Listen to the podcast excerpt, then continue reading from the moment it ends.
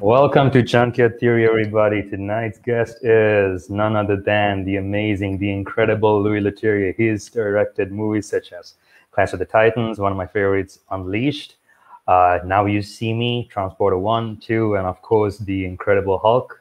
Louis, thank you so much for joining. Bonjour, mon ami, and Bonjour. Look at you. How's your, your French to me? Hold on, let me do it.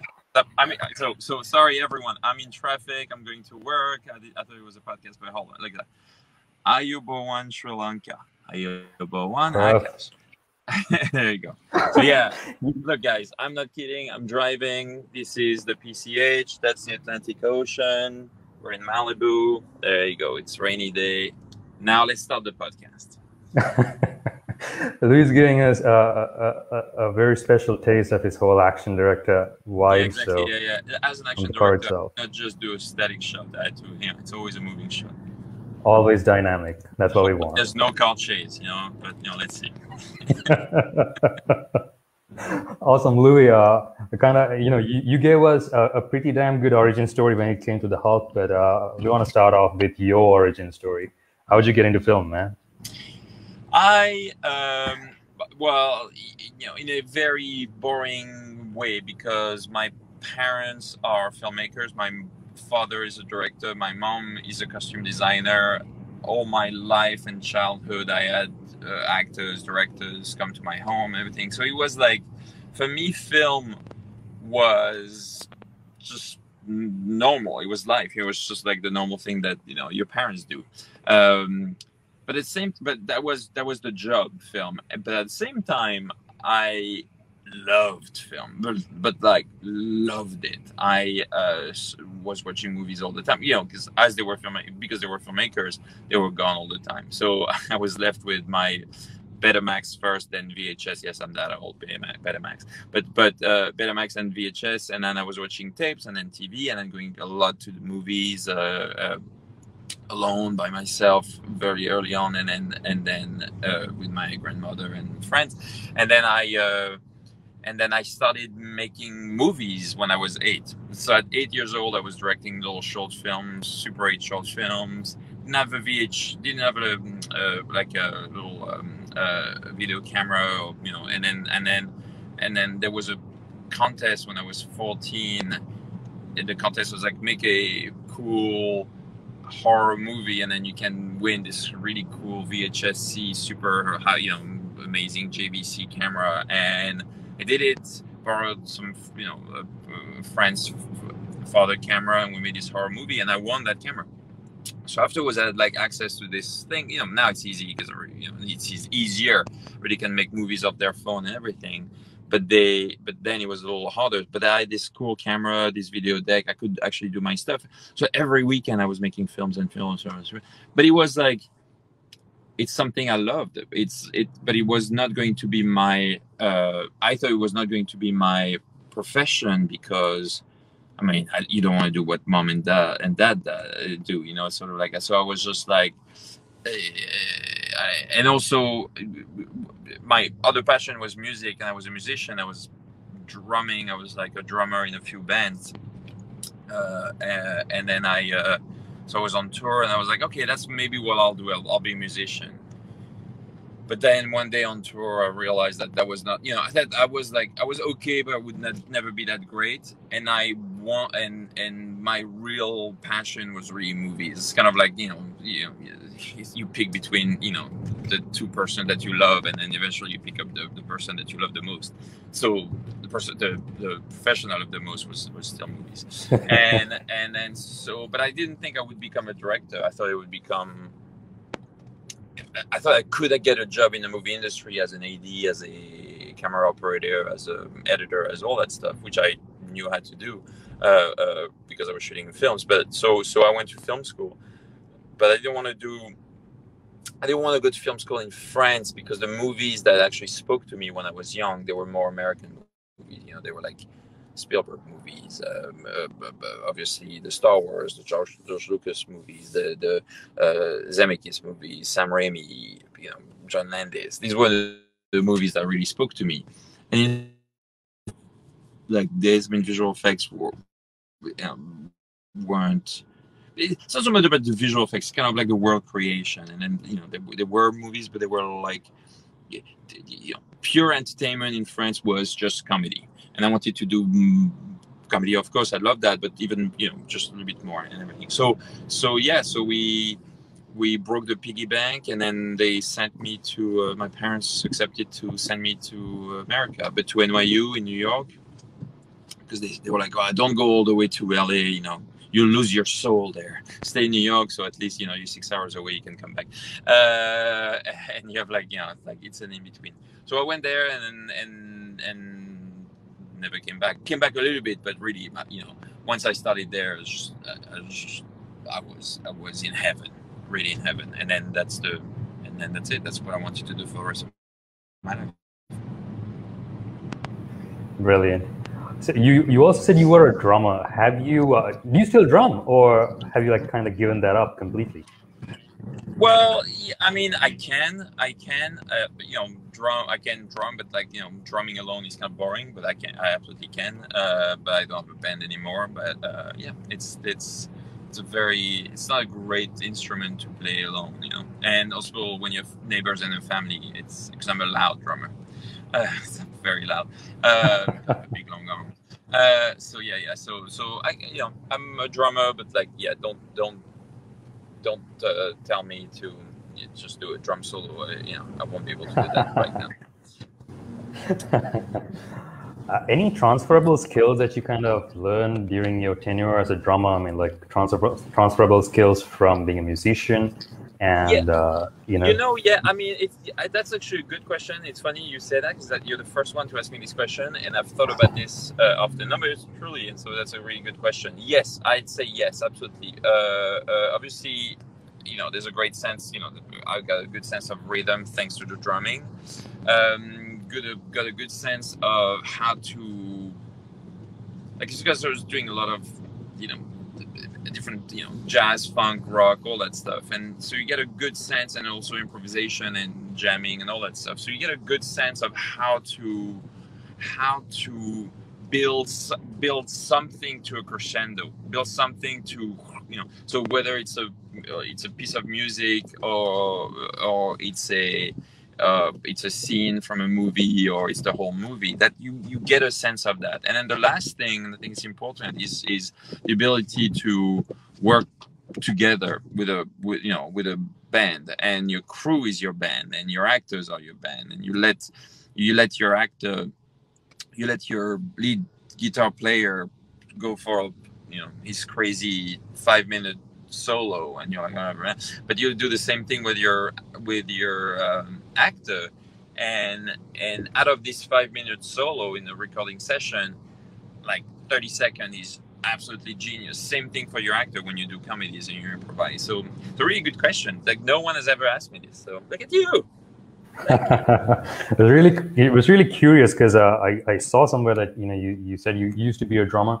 I was like, all right, so kind of makes sense. You know, you know, action is pretty much rhythm, and you do that really well. So there's probably something in there that he borrowed from music. Yeah, no, it's true, and also yeah, action, and and I am, you know, I I am not at all a a, a fighter, a violent person. I don't I don't like watching boxing matches or MMA or, or any of that stuff. Yet for me, uh, uh, action is fun and when I did martial art movies, they're fun because it's like there's a choreography. It's kind of a dance, you know. It's a it's a and then it's fun to play. Then it's fun to play with your composers, or you know, get a piece of music and then sync sing the hits to the beats, but also you know the downbeat, and so you go like.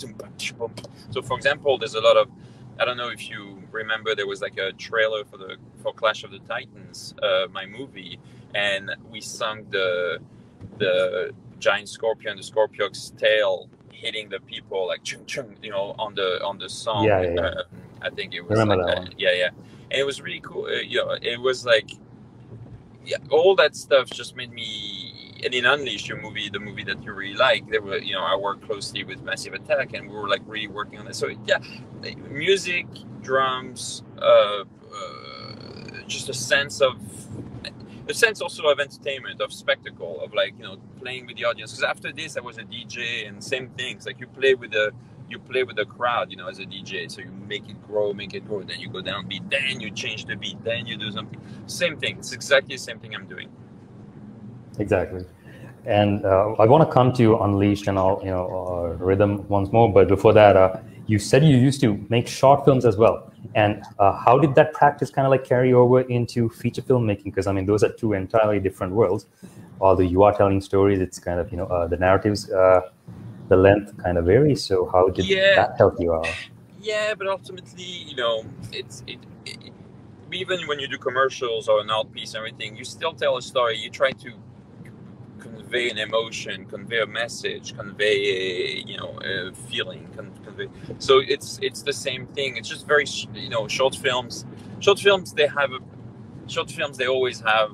Um, it's always like it's one thing. It's like one feeling. I mean, sh- for me, the ideal short films the idea short film always ends up with like you have one overall feeling and one conclusion you know whereas movies and now that i'm doing long form tv shows you have oh, sorry i'm in the tunnel uh,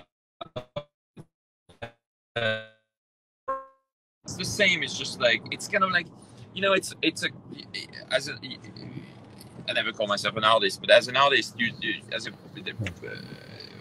We kind of lost you there a little bit like- uh, when you were in the Oh, sorry. tunnel. Oh, sorry. You, you, you- No I worries. hate calling myself an artist, but I, I can you hear me now? Oh. Can you hear me? Yeah, Hello, yeah. Sorry. yeah. Hi there. No worries. The police is out. Police is chasing me. Uh, but the uh, no, but uh, uh, it's just I have a bigger canvas. Here's the thing, like you know, a short film is a short. You know, you do you, know, you have a small canvas, and you're you know, and you're most of the time limited uh, by your you know what you what you can you know the number of colors you have and the number of brushes you can use and all that stuff. But still, you have to convey one thing. It's very important. Everything, you know, long you know, big feature or feature film period that you got a bigger canvas and then big super production massive feature film then you have a huge canvas with the best colors with the best brushes with the best of all that stuff. But it doesn't mean that you're going to make the, make the best painting. It just it gives you more opportunities and possibilities to just expand your work. That's it. Got you. You mentioned uh, working on uh, long form TV as well, and you did uh, Dark Crystal and Lupin. Lupin, which is uh, something that I really enjoyed again. And working in TV and movies, like uh, the storytelling aspect again, which one do you prefer? Because uh, in TV, you can kind of like layer by layer reveal information, whereas in Yeah. uh, TV, it's like two hours max, you're done. Yeah, movie, movie. Yeah, the thing is, um,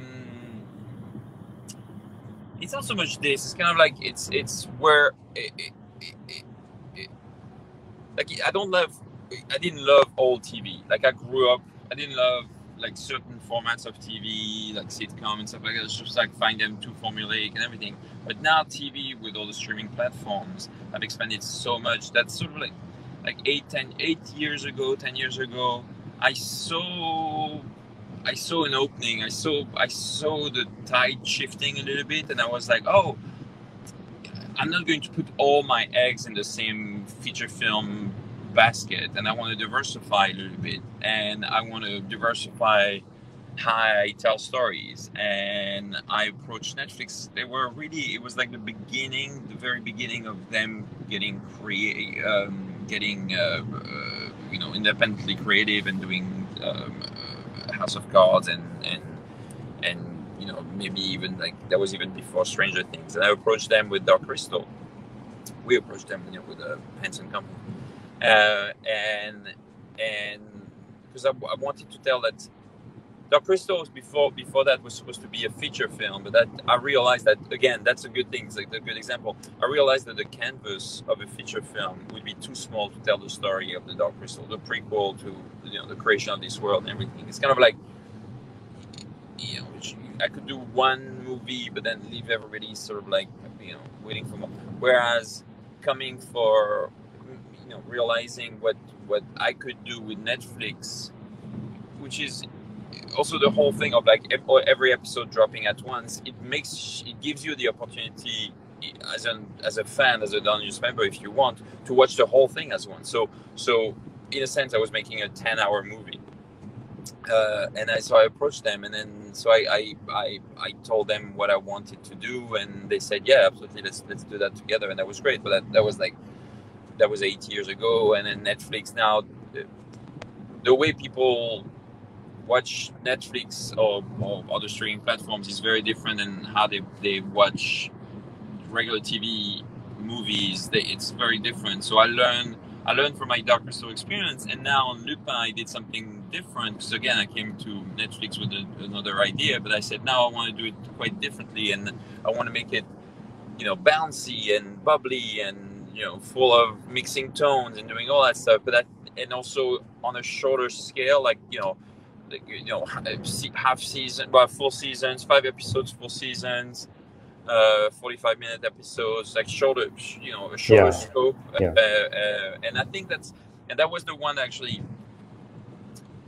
you know, I sort of like figured out the matrix, the, the, the, the, uh, the, the, well, the matrix at the time. That's why it was successful, I think, because it was sort of like, it was the right, it was the, it's how people, it's the type of shows that people like with the type of actor that they like, the type of story that they love and they uh, uh, at the right time, at the right length and right uh, time. So so that's that's what I did. But uh, you know, it's it's it's ever changing, and nowadays it's very difficult because everything is changing. Like no one no one is um, no one knows where we're going. So we're sort of like it's it's exciting because at the same time there's great opportunities. I mean, it's so busy. Like for example, I'm doing um, a movie right now, a big one with Netflix it's so hard to find crew because everybody's busy, everybody's shooting. And it's great, it's amazing. It means that for the audience, it's. There's gonna be like so much stuff, so many new, so many, uh, you know, like continuation of stories, but also so many new stories. So yeah, it's a it's a very exciting time. It's um, um, it feels like it's you know the the the new early days of filmmaking, of studio of studio creating and filmmaking. So interesting. Yeah literally the best time to be uh, a creator of any sorts. Yeah, it is. It is, and at the same time, it's also the scariest time because it's you know obviously True. there's a lot. There's so much, but at the same time, the audience doesn't have that much time to watch all that stuff. So there's be you know the selected few uh, successful ones uh, uh, will be the lucky ones, and then a lot of stuff. You know, there'll be a lot of shows and TV that won't be watched, and that's that's or won't be watched now. The good thing about Netflix, for example, is you know Netflix and other streaming platforms is that it's not it's not because you don't watch it the day it comes out that it's not fresh and new for you. So you can discover something like I, you know I discover stuff on Netflix or, other you know other streaming platforms that I hadn't seen because I was shooting or busy or doing some sorry it's not bumping it's action. Uh, uh, uh, there's a um, there's a there's new stuff that I'm discovering, and it still feels fresh and new, and it's perfectly. No, it's not like I'm I'm renting an old scratchy VHS tape from a from a video club. It's like perfectly new Atmos sound, you know, 4K picture at the, the Dolby Vision, and I've got like you know the best the best version of what the filmmaker wanted me to see, and that's great. It's the it's amazing, and I think I think that that will change that too. And so it's it's great. It's scary. It's exciting. It's it's all of the above. But uh, but yeah, I'm I'm I'm happy. I'm, I'm having a great time. True. Uh, I want to go back to uh, your first movie, uh, The Transporter, and you were prepping this exactly like film. This. Looked exactly like my movie right now. Just that car, that. You have someone in your trunk? Yeah, exactly. Shut up. I think I'm gonna get arrested for this podcast. And, you know, they'll find me. They're like, "Yeah, you've spoke. You you've been holding your phone for an hour." You know. well, at least you could try uh, going yeah, on a high speed yeah, chase, I guess. Complete insanity. Yeah. Every filmmaker uh, kind of has to. But speaking of uh, Transporter, uh, you were prepping the movie for Corey Yuen to come and take over, but he uh, did not. And then you had to uh, take up the directorial reins yourself. how uh, how anxious were you? I, I, was, I was, but I was, you know, I, I was, and at the same time, because I'd prepped it for him and you know he was like very present. He was doing the fight choreography, but he was not directing. But uh, um, uh, uh, yeah, it was just help. It felt like I was helping. Like I was like every day. I thought that maybe he would he would you know wake up that day and say, oh, you know what, I'm I'm going to direct it now. You know, so so every day I felt like it would be every day could be my last day shooting. So I was just making sure I had fun doing that. You know, so so that's pretty much how I con- conceived my well, sort of like came to set every day with this attitude of like, all right, that's my last day directing a movie. Let's go. It's gonna be great. And then that was fun. You know, that's that's that was when you do. I don't know how long we shot, but you know, yeah. 50 day shoot where every day is you, you know your favorite day because it's you're like you're living a dream. It's it's it's exciting and never really stressful. I've got a, a, comment here from Lisa. If Billie Eilish can do interviews in the car, you can too. Just had to read that out. yes. and uh, uh, what's yeah, the pre-production process like? Uh, you know, uh, I, I don't know if it's like uh, different for every single movie, but what's it usually like on average? Pre-production? Well, yeah. Um, it's sort of like figuring out you sort of like figure out the movie. It's funny, uh, you know, Francois Truffaut, the French uh, director, he says like he said um, he said shoot your movie against your script, i.e., your pre-production, and then edit your movie against the shoot. So it's kind of like pre-production. You sort of like make the movie in your head. You build this, you know, you, you polish the script, you cast everyone, you, you select your team and everything.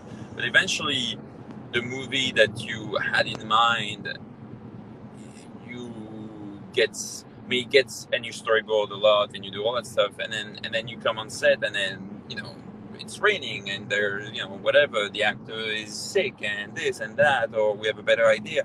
And then you sort of like improvise a little bit on the day and it just it's better. So pre-production for me it's sort of like i gather enough strength and ammunition and you know and whatever like ideas to be able to f- improvise freely and and know what know where I want to go, but at the same time give myself some uh, you know some wiggle room. Um, uh, but it's interesting. Yeah, pre-production and post-production. That that's the only time where you sort of like, and for example, where I'm going now to my office, I have the whole movie on the wall with a lot of you know design and lot you know all the actors and all that stuff, and you get to you get to really like take a step back and look at your movie.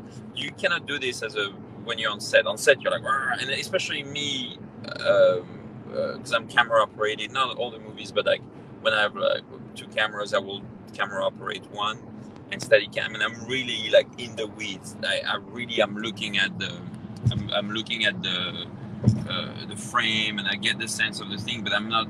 I don't get to be in a trailer relaxing, looking at the scene from the day before. I'm really like in the moment, in the now with the actor, which is you know with the actors, and it's good because it's I'm very much I'm very focused in the now. I'm never on my phone. Like you know, I I, I don't even like don't even try to email me when I'm on a shoot. I will not be able to answer. So it's the thing. So I'm really focused, but pre-production allows me to get a sense of my movie.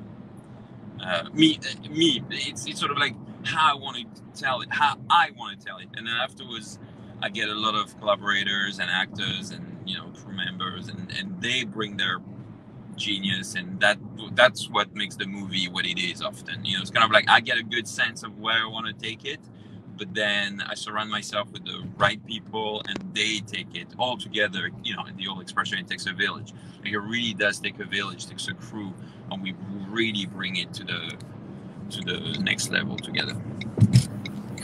Amazing. And when you were making uh, Dark Crystal, you were holding the camera, like you operating operating the camera rig and all that, and uh, it was kind of like making five feature films or more. I think like ten feature films, kind of like yeah, uh, no, yeah, no, no, together. yeah, no, completely, absolutely. Well, it's it's another thing also with puppets. It, you know, some stuff looks good, some stuff looks bad, and you have to capture mm. it in the moment. It's quite heavy, and I, didn't have that many takes. So I was like, oh, I might as well really be there. And then when I see that something is not working, I'm you know I reframe quickly and I just do this and just do that. So um, uh, anyway, that's why I did it. All right, look, Felisa and all there. This is downtown Los Angeles. You know, there we go. That's Oh, where my office is. So we went from I. I, I miss the place. Yeah, yeah, yeah. yeah. But uh, Taron uh, Egerton, he said that you were kind of laid back and mellow, like, you know, even with uh, tackling such an inhuman task. How do you manage to do that on set? Well, Dark Crystal was easier because we were, uh, we were it's easier. It was very hard. It was very hard work, but it was one stage, always the same. Like it was, Dark Crystal was very comfortable because we came to the, we started at eight every day and we finished at six every day. There was never, you know, over time there was never this. It was like we knew what we were doing. The actors were ready because they were in the, you know, they're puppets. They, you, you, bring them out of the box and then, that, I mean, you have to maintain them. That goes, that's behind the scene.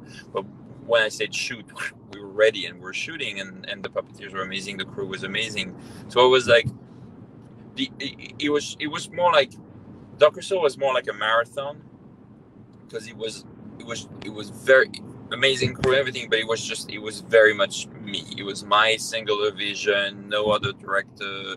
I was, you know, with the writer and the writing team, show running the thing, and I, it was very much, very much me.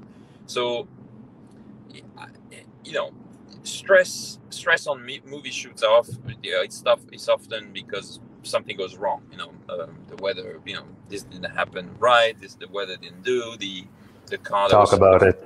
yeah the car that was supposed to explode and go this way exploded and fell in the water and you're like ah you know stress stress stress stress how do i do that um you know eh, eh, eh, this was eh, movie sh- movie shoots are like controlled chaos and that's what's fun you know but the, the stress actually on Dark it was controlled chaos you know puppets and you have to in the morning nothing nothing is real like really nothing is real but you have to create it all. But once you sort of like find a groove and find again musical reference when you find something that you know you like you and your band you're like you're jamming and you find your groove and your puppeteers are doing their stuff now you you know you feel good you feel comfortable you feel good all together it's not like one person went like nah you know i wasn't as good and can i do another one? We feel it because we see we all see it because we work off monitor monitors so we see what we got together. So it's like it was it was pleasant it was it was nice. And then Taron was Taron the know the voice cast like you know Anya Taylor, uh, you know Anya Joy Alicia Vikander Natalie Emmanuel Mark Hamill like everyone we just had a great time in the uh, doing the voices. It was just like an amazing, you know, Jason and Isaacs. We literally had the be- had the best voice cast in the world. It's funny, like we, it's been like two years now, two three years, and I'm like thinking about it again. I'm like, wow, I was. I was one on one with all these actors for so many months. It's just, it's exceptional. I'm just like, I'm the luckiest guy in the world. You Yeah, never, you know, you you never realize it. You, you, sometimes you realize it. Like you have to pinch yourself, but like it, often you don't realize it. Often you, you, you, it, you realize it after the fact. You're like, oh, I wish I was like, I, you know, I had an out of body experience, realizing what I was living. Like, I hear you. I get that quite a lot these days. But yeah. uh, talking about Unleashed, uh, I've always been curious. Like, why did you guys go with that very specific high contrast, grungy kind of look? It was it was cool at the same time and kind of different from anything that I've seen. Uh, I haven't seen anything of that sort like recently either. Yeah, because you know what I want? I wanted to make a movie that was already old.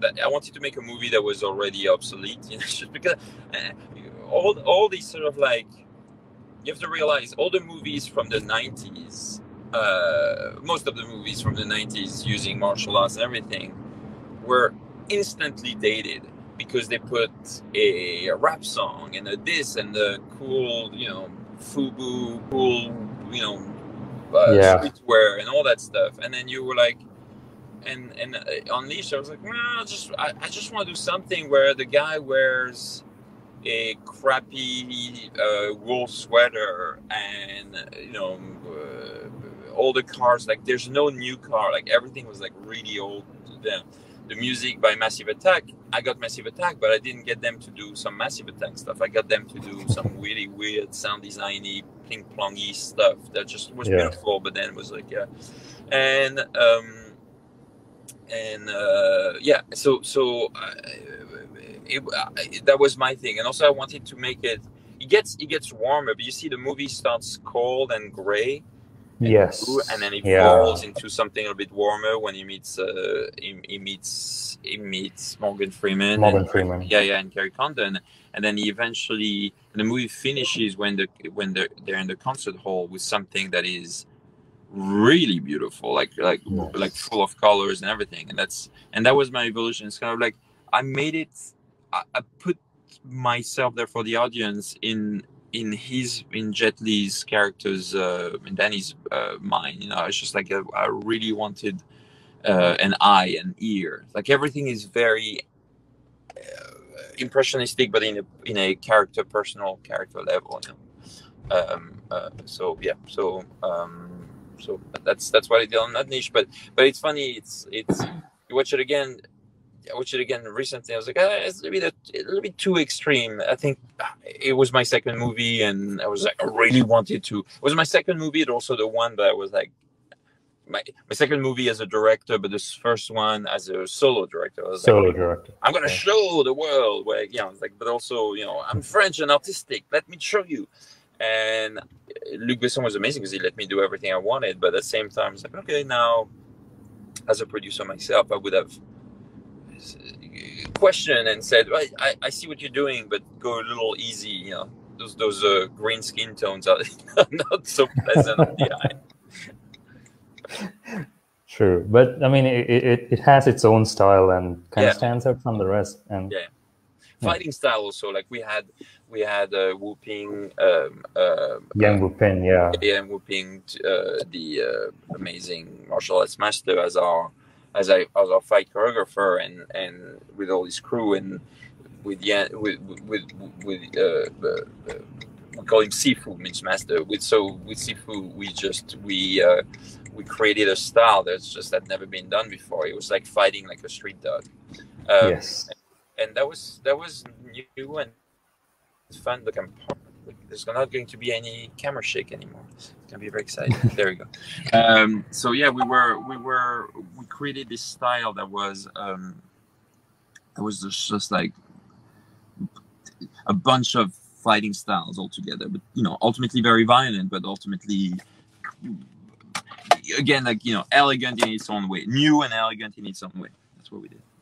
Hundred percent. Speaking of collaboration, like what you mentioned uh, with Sifu, uh, Yuen Woo-ping, uh, got a question here regarding that. So when we share a script or the idea with the crew, if the crew members ask to change some scenes, do we really have to change the script with the other's ideas, or how can we manage a situation like that? With your experience, do you think changing a scene with their opinion would kind of make it yeah, better? Yeah, yeah, yeah, no, all the time. But I mean, yeah, they know. First of all, you know, there's a pyramidal uh, organization, obviously in the movie movie business. So it's kind of like the you know the producer producer in the, in America, but like you know the director and the hierarchy, the hierarchy, and sort of like you know, but it's kind of like yeah, it's a hierarchy, but it's a very it's a it's a it's a fam you know it's almost like a fam uh, like a family you know hierarchy. It's a very you know yeah. uh, you know there there's respect for uh, you know each other's thing. It's not like there, there's no boss, but there yeah, like the director doesn't know how to do the DP's job most of them. But but at the same time the dp the dp is not going to go like no i'm not going to do you know if you don't do my thing i'm not going to like your scene. So there's like something kind of like nice about that. So anyway we we we get on yes the answer is absolutely and yes please. And i always encourage when i work with you know meet new new crew and everything i was like bring me your ideas. Like you know bring me all your the best ideas because at the end of the day i don't care. It's my name at the end of, you know on the poster and I, you make me look better. So just give me all the great ideas. So which allows everyone um, to be open about questions and everything. Now they know when to do it. Like for example right now in prep I'm working with uh, Andrew Menzies, this great production designer, and he gives me lots of great notes about the script.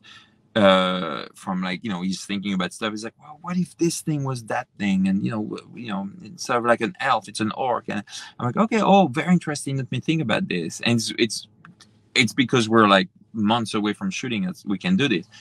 Obviously, that won't happen on the day. On the day, it's more, yeah, like the DP. The DP says, you know, today's today's cloudy why don't we you know i know we when we went scouting we're shooting on that street but look at this alley isn't it looking much better? And I can bring a light here or, you know, and do a wet down and it's going to do a backlight. It's going to be great. That's the type of stuff that, that I love. It's sort of like, it's, it, it's, it's scary. It's like, you know, just to have, I mean, those big movies, it's crew of like 500 people with like giant actors and you just don't want to, and they're very expensive days. So you don't want to, and I, I like to have time to think. So I don't want to be like pressed up with everybody. So like looking at me like, what are we doing, Louis? But if already brings something, brings an idea, and, and uh, you know, it's a great collaboration. That's the best. That's the best scenario for me.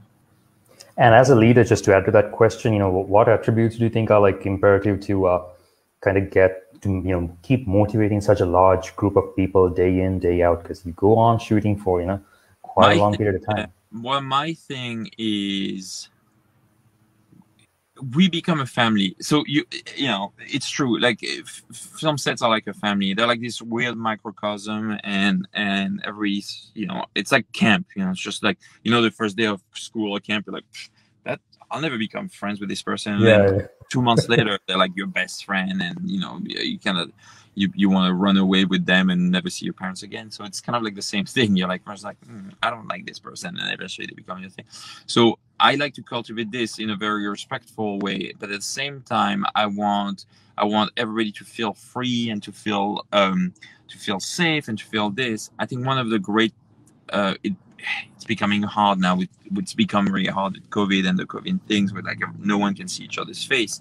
But I I like that I want respect on my crew. I want humor. I want speed, but I want I want speed, but not in the detriment of people's uh, health and safety. That's very much this. And and what I do, like a simple thing that I do, is that uh, I will learn, you know, just like I learn my script and my and the lines for the, the actors and all that stuff, and the actors learn their lines and all stuff.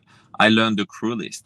I learn I learn uh, every everybody's name. I do a little bit of a research to see what movies they worked on, if we have friends in common, if they did this, uh, you know, or enemies. Sometimes it's very good to have enemies in common. Uh, but yeah, yeah, no, so so I really I um, that's what I do. It's I think it's part of the really that's part of the you know writer whatever sort of like director producer homework. Like when you're when you're the leader when it's you you have to lead by example. And if you're like if you're kind and and and fair and and self-deprecating in a sense like you, you need to be self-deprecating but not to not to not to a fault. Like kind i i like as a Frenchman, I'm very self self-hating, self-deprecating. But I, I, uh, but not to not to a fault because otherwise the crew goes like, well, you know, if that guy doesn't believe in his vision, why am I believing in his, his vision? But I, I think like sometimes when you do this and it doesn't work, you're like, okay, wait, it doesn't work. You know, I sorry, I thought it would be great. You know, you know, I was wrong. often, I mean, more often than not, it will work. But like you know, when it doesn't work, learn to say sorry, I was wrong, guys. You know? And, and just keep going. True. And uh, we have a little shout out. So massive shout out on Clash of the Titans. Watched it again recently. After so like so many years, so good. oh, thank you. I might have a little surprise for you soon. But yeah, yeah. So so cool. Ooh, interesting. and uh, you know, when, when it comes to uh, this uh, particular movie, now You See Me. I think uh, you, out of all the movies you've done, uh, you mentioned that it's the one that kind of like feels close to home, or it's more uh, it's it's more you. I, I read that up somewhere, uh, but wh- wh- why is that? And if I got that fact wrong, do correct me. No, no, no. You're very right. That's also something I say everyone, every interview of every movie I mean, No, no, but no, no, that's not true. No, no. Uh, You're just no, making me feel good. Yeah, exactly. uh, just between us and all your viewers. But uh, no, no, it's no, that's not true. It's true that now you see me is a script that I really uh, uh I found, and I it was different, and we we shaped it the way it was. The cast was very much my, the cast of my friends, Mark Ruffalo, and all these guys. They're like really, uh, obviously Morgan uh, that I work with. They're very much. It's very much a movie that that felt that this movie the, movie, the tone, the cast, the music, the uh, camera movement, everything. Just it's it's it's very me. It's it's very controlled by me. It's not. It's a studio movie, but it's controlled by me. It's interesting. Clash Clash is a, is a really fun movie and everything, but Clash it was my second movie, but really first studio movie with Warner Brothers, and they were like destroying me warners when i was making this movie. It was just it was a, a really difficult experience to make this movie. Uh, uh, uh, i love it i love it and I, I, was just like oh my god i'm making this giant sun sandal movie and everything but i was i was miserable making this movie. But but uh but you know and you know and you know it's been a long time and I've, I've i've grown they've changed jobs and everything people but i feel like now it's kind of like it's it's uh, you know uh, it was just a, a, a movie where uh, it, it, was the right studio with the right cast with the right producers with the right everything of everything felt right. It was just felt it was difficult because it was a very hard story to tell with a very it's it's it's, it's like it's like precision it's like it's like you know it's yeah. like precision work, like creating a, a, amazing clock watch. It's like it's like you have to be really careful, otherwise it's just the bezel will come out. I mean, this was very. Uh, this was it was like this. Like i couldn't tip my hand. I don't want to you know for maybe some people some of you viewers haven't seen the stuff so i won't reveal the the twist but i just it was very hard to to manage that stuff. You know same thing for lupin. It's a it's a tough show be shows like this where you sort of like keep the audience guessing but you're sort of like look mm. here but don't look there and pay attention but you need to look there enough so when it hits when at the end it hits, it really hits you in the heart. So you're like, oh, oh my God, that's the person I love the most because he was the underdog or this or that. Yeah. How do you manage that particular uh, telling of the story, like all those precise details? How do you manage to kind of like, how do you know when when to emphasize on one particular moment and then like uh, you know gradually reveal certain bits of information? Like, well, you you think you know when you read Mm-hmm. So when you read your where you read your script, you have a feeling, your initial feeling, and then you and then you're like, okay, I love this script. That's the movie I want to make. And then you sort of like you circle the moments that you really want to highlight. Then you work on those moments, and you might work overwork them too much, so they become something else. But then other moments start start, start popping. Then you cat. Then you do a cast. and you do this. It's it's it's a little bit of of what you you uh, you know we mentioned when uh, that sort of like collaboration and the different steps of movie making but you need to keep it keep it open. And frankly you you you kind of make your movie in the editing room. You've gathered all the pieces. Like i feel like i feel like i'm often you know a little like uh, i will shoot a little bit more than i need just because. Just because sometimes because mm. I've been in it. I've been I've edited many movies, not mine, other mine. You know, so I you know I've got a bit of an editor's brain, and I know what I need and what I I eventually will you know the the secret ammunition that I will need, the secret you know secret weapon that I will need to sort of like change something or push something. So I, I will overshoot that stuff. But I, I um yeah, it's uh you you you you get a sense of the movie you have you're, you're, about to make in prep you get a sense of what movie you have in in um, in during production and then you really understand the movie you have. And sometimes you're disappointed or most of the time you love it but sometimes you're like oh that scene that i thought would be amazing is just dull and then you cut it out you know? And you're like you know there are many scenes that i scenes. One or two that I remember like fighting really hard because I really need that scene. It's very important for the thing. And then you realize, nah, it's just don't need it. Clack, clack, you know. Or, or scenes that, you know, I knew were going to be.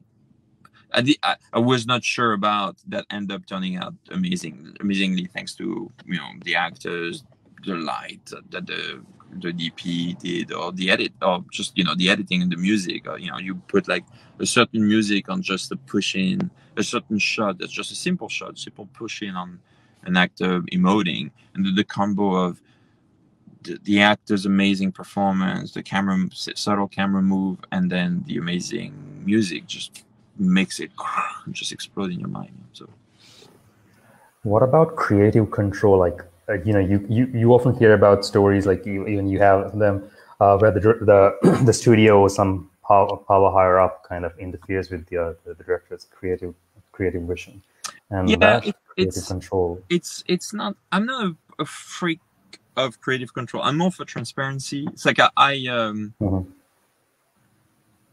What I don't like is when you what what what I don't like. You know what what's the least pleasurable is when you're doing something and then when you all set out to do something and then somebody comes in at the 11th hour having never been in a meeting and then you know and they have their studio exec or one of the producer and say well i don't think you should do this and you should do that and you have to do it and everything. And you're yeah, it's like just be there before agree to do this thing i mean it's fine to improvise or to realize something and just to go every, like often everybody heads in the same direction but when something is is is you, I don't like to play. You know, basically, I don't like to play politics. Like I will, I will do anyone's great note and great idea, but I won't do.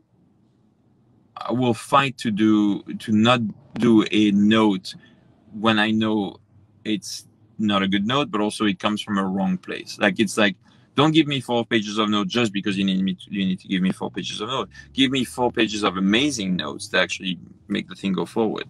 Or don't give me a you know, and I, I will respect you the same way. Or you know, whatever. If you're like if you're like, yeah, I really like the movie, and you have to be a person. I'm not asking for ideas, or if you have a great idea, give me an idea. But it's kind of like just just just we've all done this long enough. Just tell me the second act doesn't work. It, for me, first act is great. Second, just third act works really well. Second act doesn't work. That's simple. That's a very easy note for me, and I totally get that. You know, just don't. We can get in the weeds afterwards and get really picky about stuff afterwards. But like in the beginning, just like you know, be, be broad and just you know, the, the yeah. especially you know, movies are just they're they're they're or, or TV shows they're they're uh, they're organisms. You know, they're they're alive. Mm. They're alive until you sort of like block them. So it's just like yeah. But that's it. I'm, I'm I'm I'm I, I love collaboration. I have no problem getting input from anyone, whether it's a crew member, an actor, or a studio exec. I, I love that. Gotcha. Zan has got a question. Hi, Louis. Big fan of your work. Uh, do you like being known as a director of a particular genre or producing a particular genre of movies? Or do you like experimenting with different kinds of genres? And if so, how do you keep yourself from not using the same patterns of directing throughout all your movies? Like, how different will you try to keep each movie? Yeah, um, it's a good question. I um, I think at the end of my career, people will look at you know my body of work and be like, yeah, that guy had no career plan. like he had no, like he he didn't know. it's like you can get you know very famous, very rich, making the same movie over and over and over again, perfecting your style, doing all that stuff. What I I don't do that because what I love about making movies, cinema as a whole, what I love as a audience member because you you're not going to see as an audience member the same movie every day. You're not going to see a Marvel. If you love Marvel movies, that's you're not going to see just Marvel movies. That's going to be you know. But if you're and your world will expand, so you'll do Marvel movies, then you'll do the Star Wars, then you'll do the Raiders, then you'll do Back to the Future, blah, blah, and then your your world will expand this way. I'm trying to do the same thing as a creator, as like a a, a director also because what I love about my job is that I get to live a different life every couple of years. So for now, you see me, I was a magician for two years. You know, for uh, Dark Crystal, I was a puppeteer for you know three, four, five years. How long it took? You know, so I mean, they're all, also they're. It's not as crystal clear because they sort of like intermingle. You know, so it's not like, but but but when I'm shooting, I'm very much shooting one thing, and I'm very much in this world Um, I just did a movie, in, an action movie in France, and I hadn't done uh, uh, after Lupin, and Lupin was just I hadn't done. Although I'm French, I hadn't done anything in in the French language. It was very interesting to do this and shoot in Paris and Paris for Paris. It was very interesting. So doing all that stuff is very cool. It doesn't. It's not. It's not great for my career because it doesn't firm up my position as like say Michael Bay. Michael Bay is great, but Michael Bay will do pretty much the same movie over and over and over again, you know, and they're yeah. great. Yeah. And you know, and you know what you're going to see. Like when you go see a Michael Bay movie, you're going you know to, what to expect. Well, you know what to expect. When you see a Louis Leterrier movie, like you don't really know. I mean, you know, some like you see you see Unleashed, and you're like, oh great, I'm going to see. Oh, he did a movie with Sacha Baron Cohen. I can't wait for Sacha Baron Cohen to fight. You know, and that they're not the same, same thing. Or the puppets, like you know, it's a, so it, or Lupin, yeah. they're not the same. There's a there's a common thread, but I think the common thread is in the is in the tone. Mm-hmm. I think it's kind of like this this this lively, bubbly, yet emotional, but like you know, yeah. tongue in cheek a little bit. That's my tone because it's very much me. But I don't think there I don't think there's a stylistic thing. Yeah, I mean, I it's funny. I, I told myself the other day I was just like, you you move your camera too much. Like I was just like, stop moving your camera. Force yourself to well, I have to find the right script, but like maybe do one movie where you just do perfectly composed um, shots um, you know, I'm friendly with a with a with David Fincher, and then we are talking about doing something together. he just he told me, I was like, I was like, yeah, you know, Steadicam. I was like, yeah, we won't be using Steadicam. I was like, oh, okay, David, yeah, okay, yeah. He's like, I, I hate Steadicam. Yeah, camera has to be like this and firm and move from A to B, like yeah, which is great. And these movies are perfect. They're perfect. And I was like, okay, yes, David, you're right. But it's it's funny. It's like it's it's funny to it's funny to challenge yourself. I, I find it funny to challenge myself. It, it, it's funny. I find funny. Yeah. Funny. I find it exciting for me because I'm I'm I'm not copying my style. I'm doing something new, and I get I, I get creative.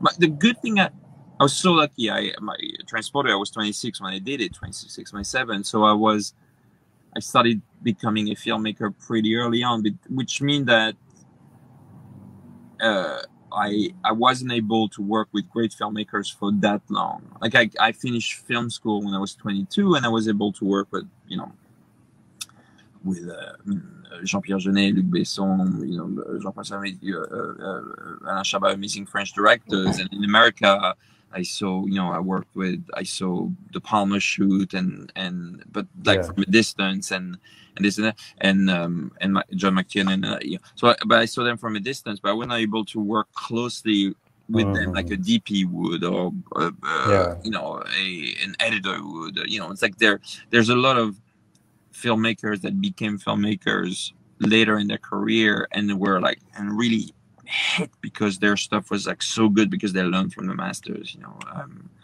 um, I don't know, like Stuber, you know, like the, you know Pete Hyams. I mean, there's a lot of you know DPs or editors that became or writers that became directors, and I think that's uh, that's interesting. But it's it's good. It just gives me a, a, a I'm I'm challenging I'm challenging myself. Like I like to challenge myself. Sure. And I think like you subvert expectations quite a lot. Like uh, having seen your previous work, and then I went into watch Now You See Me, I was like, this is different. Yeah. It's like totally different from pretty much everything else. And I think uh, that's that's. I think what's common is the fact that your movies are not common, like not well, yeah, similar to each other. No, no, yeah. no, but it's good. Well, it's good. Yeah, I mean, it's good.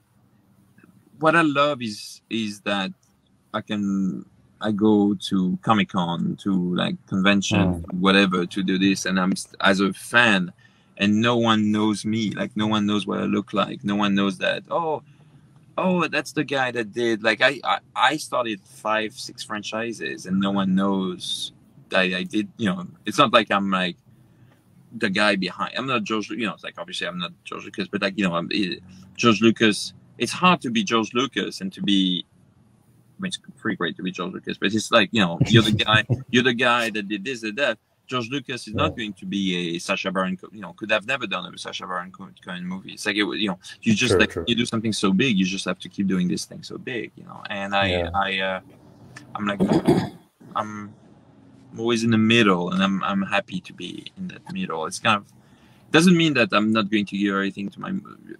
I really will, really bust my tail to make the best movie possible, but I, I will. I will disappear behind the movie. I think it's what it's. I think that's this. I, I sort of like. Yes. I I like to disappear behind the movie, the movie stars. Like there's that's the the movie is the the movie, the movie stars. That's that's what people are excited by, and and not. Uh, Gotcha. And talking about the audience, I think we have a good question here. Uh, to what extent do you think about what your audience wants? Do you count on them uh, understanding what's happening on screen, or do you only focus on how you want to tell the story? For example, something like a sleight of hand moment in a film like Now You See Me. Do you think about what if they miss the detail?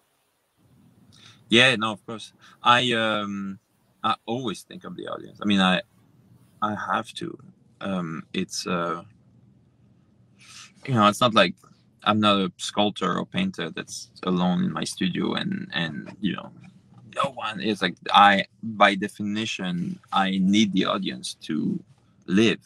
So um uh, and because that's the sort of movie the, type of movies I've decided to to direct I would like to directing the uh, uh, because I like watching them it's entertainment so I need the audience so uh, yeah I am I'm very aware and respectful the I'm the first audience to my movie because I'm the first one to find the script, and then I'm then afterwards I'm too much into the script because I I rewrite it, then then I bring another audience, just my crew, then the the cast, then the you know then the then the studio, then the we do test screenings, you know, with a with an audience that's never seen it, and then they give me their feedback, which doesn't mean that I have to eh, completely agree with them, but at least I'm like, okay, oh yeah, you're uncomfortable here well, I want to keep you uncomfortable here because I know the payoff will be stronger at the end.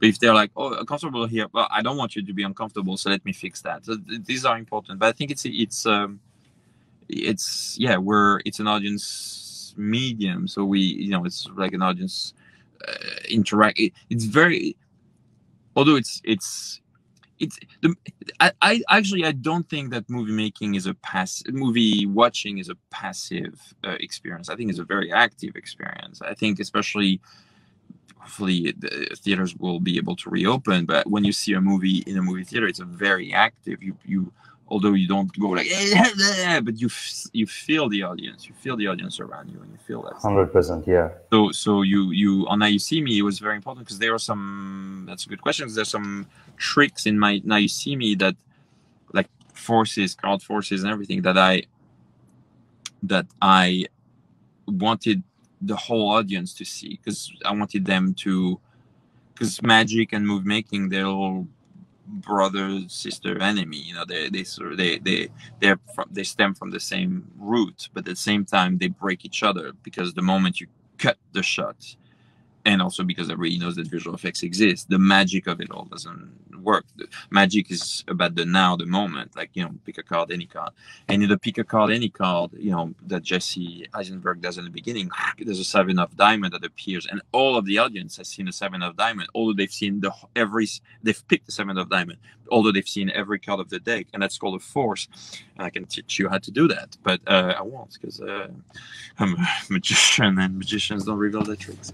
No but the the it was important to do it was very important to do that because then you're like okay oh i'm watching a magic i'm watching a magic movie. It's not somebody who's telling me accept it it's a magic movie. I'm watching a movie and they've already tricked me by minute two.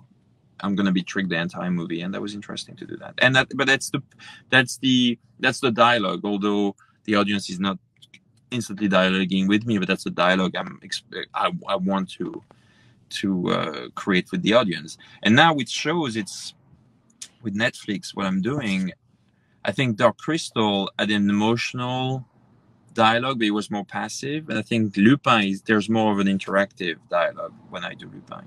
It's more, uh, it's more like see. It's it's a very nice way of putting it. Like uh, you know, that movie movie watching is an active experience. I never really thought of it that way, but yeah, you're right. Whole different perspective. Yeah, because they say you know everybody says that movie making, movie watching is a passive. That only gaming is an active experience.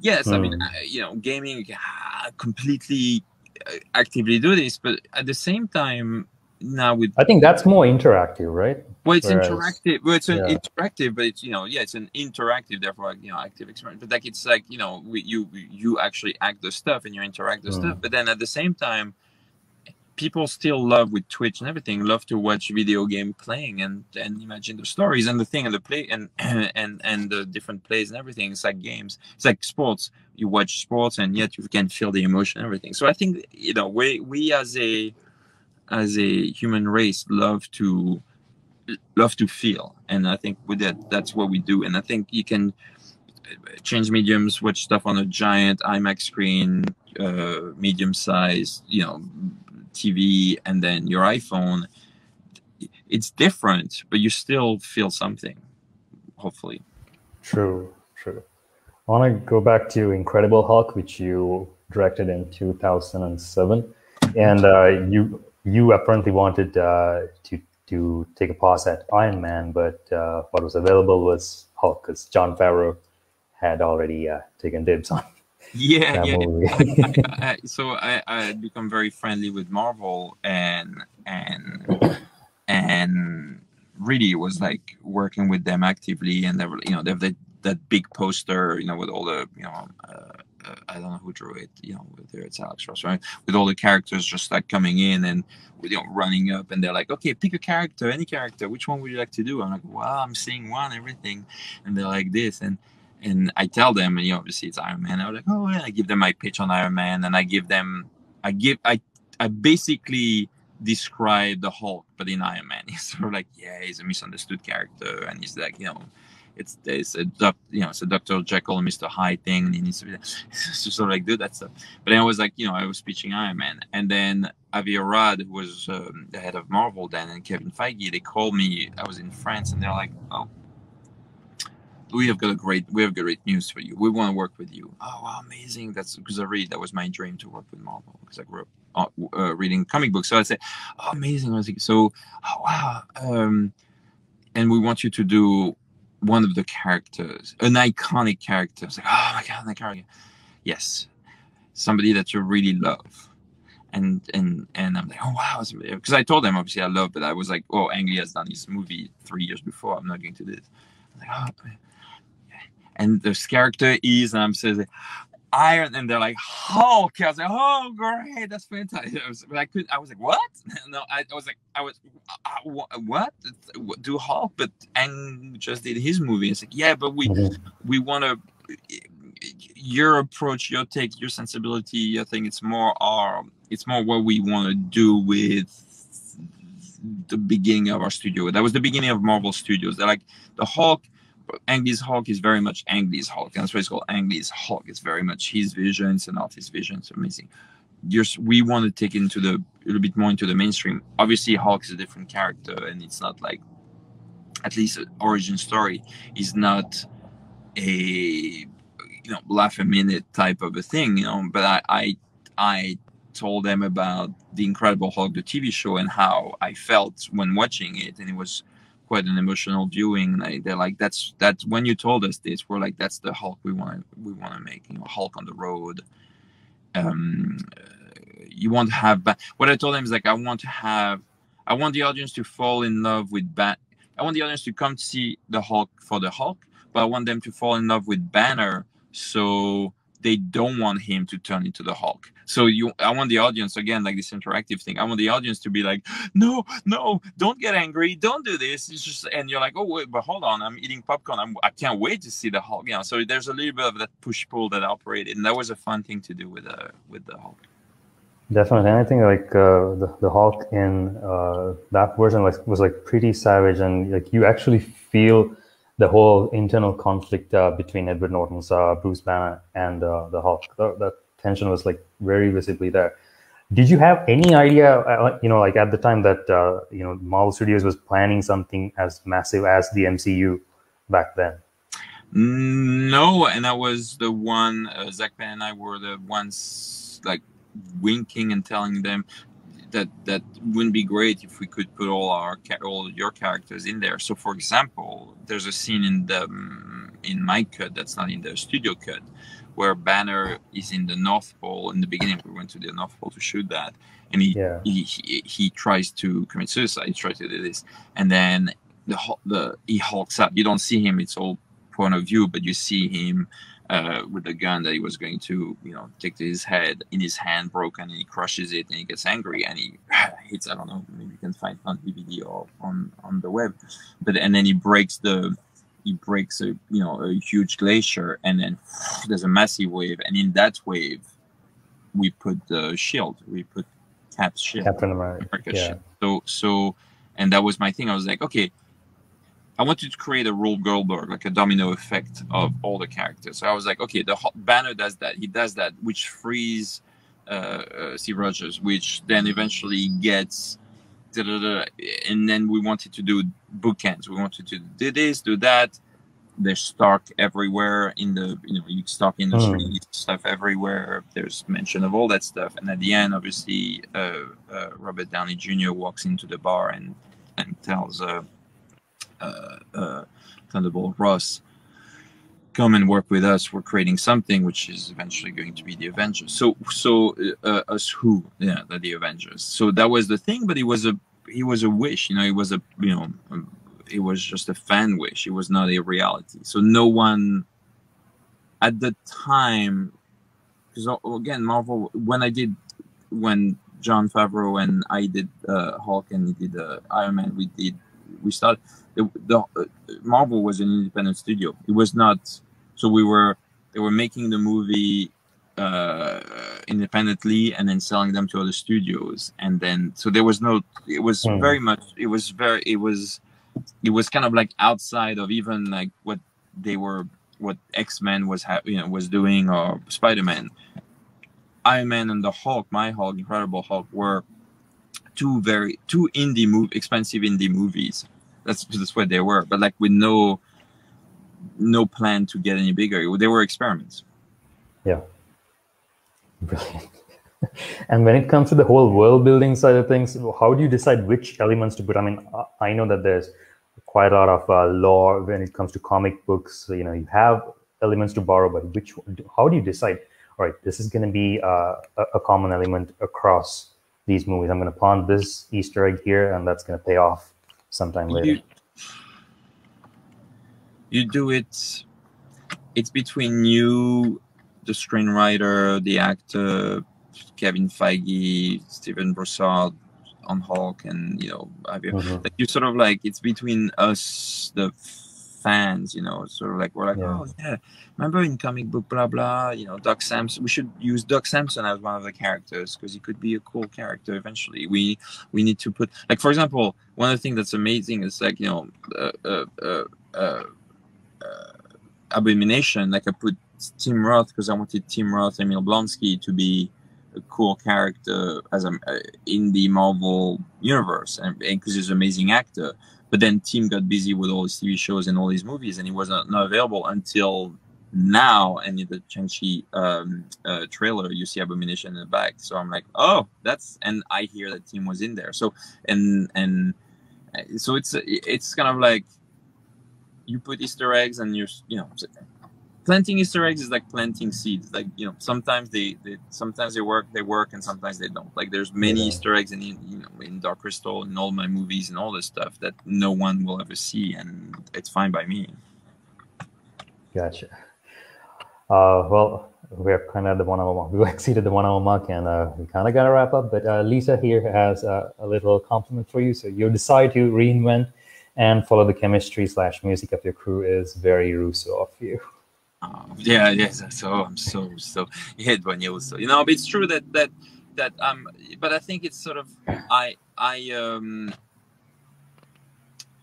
I uh it's you don't make a movie by yourself like, like you're don't fool don't fool yourself when making when thinking that I'm, an artist and everything. You have to be a social person. You have to be able you have to like ultimately you have to like people to make movies. That's the thing. So you're making movies with people for the people. So you you know it, you know and i think i think ultimately uh, it's a it's just a, it's a it's just one big it's tough but it's a one it's a it's one big long amazing adventure to making a movie. That that you know ends up in a you know glorious fireworks on a you know fizzled uh, hill like, but it's like it's kind of like funny. It's they're they're every movie is, an, is a is a is a wonderful journey. So so it, you know if lisa if, if, if your your your fans are filmmakers, just like oh, buddy filmmakers, early filmmakers, like just really like do what I do what I always hope to do. Sort of like pinch yourself, have this out of body experience, realize every day. It's kind of like do what I did on Transporter every day, try to experience the be- the best version of that day. Just, just realize that we're making uh, you're in the best best you have the best job in the world and you're in the most ex- some of the most exciting uh, industry in the world and with the very exciting people that have worked on the stuff that has changed your life. And you know there are some people actually don't care about movies so it's not this but we are we we do this job because we love movies. So be curious ask people ask ask ask the people that have done movies but also ask the people that don't know anything about movies that you go around the world and travel and you know and and and, and just meet during your travels and working in different countries like sri lanka when i'm coming and then you know i will let me let me let me come in to sri lanka and then uh, and uh, experience the culture and meet the people so it's great all right oh yeah 100% all, all, all everything's ready you have a place to stay you have multiple places to stay pretty sure about all that and uh, we'll take you out for a ride uh, once all this shit's kind of like died down.